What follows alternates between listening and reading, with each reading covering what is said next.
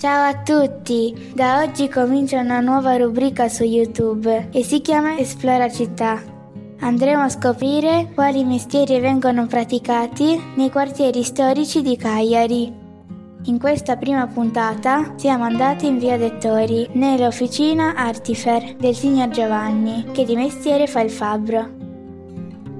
Quanti anni hai? 65. Da quanti anni fai il fabbro? Da 50 anni. Mio nonno era un fabbro, aveva una bottega e io da piccolino sentivo come batteva l'incudine e andavo da lui e così mi è venuta la passione di fare il fabbro. Ti piace il tuo lavoro? Sì, mi piace tanto il mio lavoro, è la mia passione.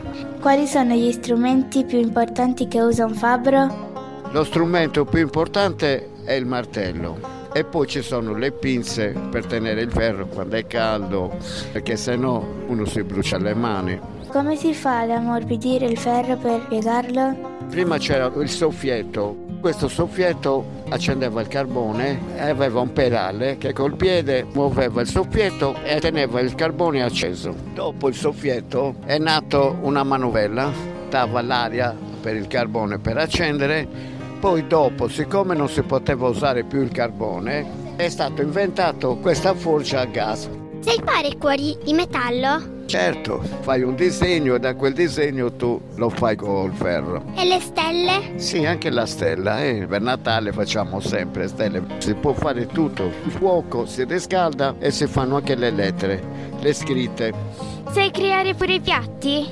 Sì, le stelle, i piatti, le pavoncelle. Li hai fatti tu questi balconi? Questi non li ho fatti io, ne ho fatto tanti. Quelli che sono i castello li ho riprodotti proprio antigus antigus, con la forma originale. Perché hai scelto di essere il fabbro? Non l'ho scelto io, è un dono. Il Signore dà dei doni a tutte le persone. A me mi ha dato il dono di fare il fabbro e di suonare la chitarra e di fare il nonno. Quanti ferri hai venduto? E sono diventato ricco.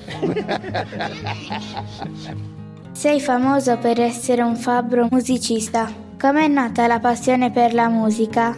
La passione per la musica sempre a casa del mio nonno. Mio nonno suonava la fisarmonica e io ho preso anche quella passione. Quindi ricordatevi bene bambini che i vostri nonni sono la cosa più bella. Voi imparate dai nonni, prendete le cose belle dai nonni e vi serviranno per tutta la vita. Ringraziamo il signor Giovanni e vi diamo appuntamento alla prossima puntata. Saluto a tutti i bambini della bottega dei sogni.